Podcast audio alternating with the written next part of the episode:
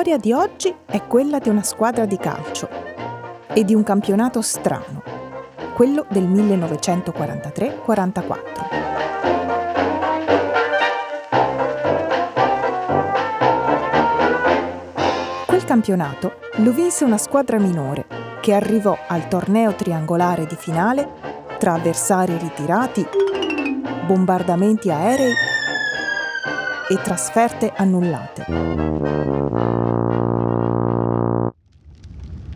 La squadra dei pompieri di La Spezia, che si ritrovò ad affrontare in finale il Venezia e il Torino. Quel Torino, allenato da Pozzo e capitanato da Mazzola. Sì, proprio quel Pozzo e quel Mazzola. Intervallo. Se i nomi Pozzo e Mazzola non vi dicono niente, non è grave, siete solo molto giovani. Facciamo finta che abbiate messo in pausa l'episodio e siate andati a leggervi la pagina di Wikipedia dedicata a Vittorio Pozzo, dove lo trovate presentato come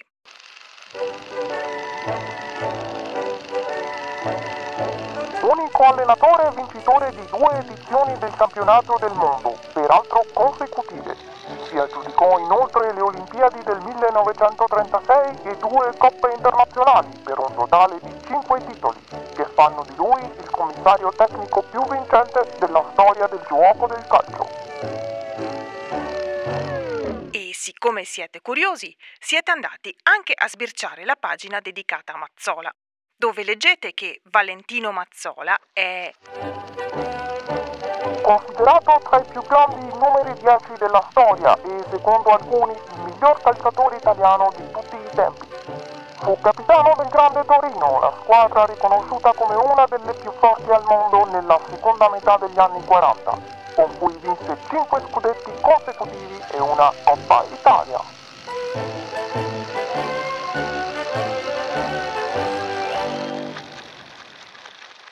Bene, ora che sapete chi si trovarono davanti i pompieri di La Spezia, possiamo riprendere la nostra storia. Fine dell'intervallo. Contro ogni pronostico, gli spezzini vinsero il triangolare, battendo sia il Venezia che il Torino.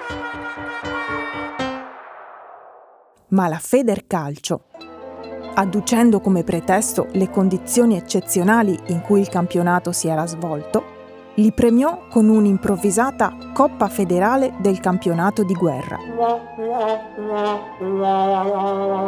Negò loro il titolo di campioni d'Italia, lasciandolo al Torino che l'aveva vinto l'anno prima. E per 70 anni si rifiutò di assegnare lo scudetto per il torneo di quella stagione. Fu così che per 70 anni solo in pochi conobbero la storia di quella squadra che fu la prima in Italia ad utilizzare il catenaccio, ovvero la difesa a zona con un difensore piazzato davanti all'area di rigore. La squadra che aveva inventato il libero.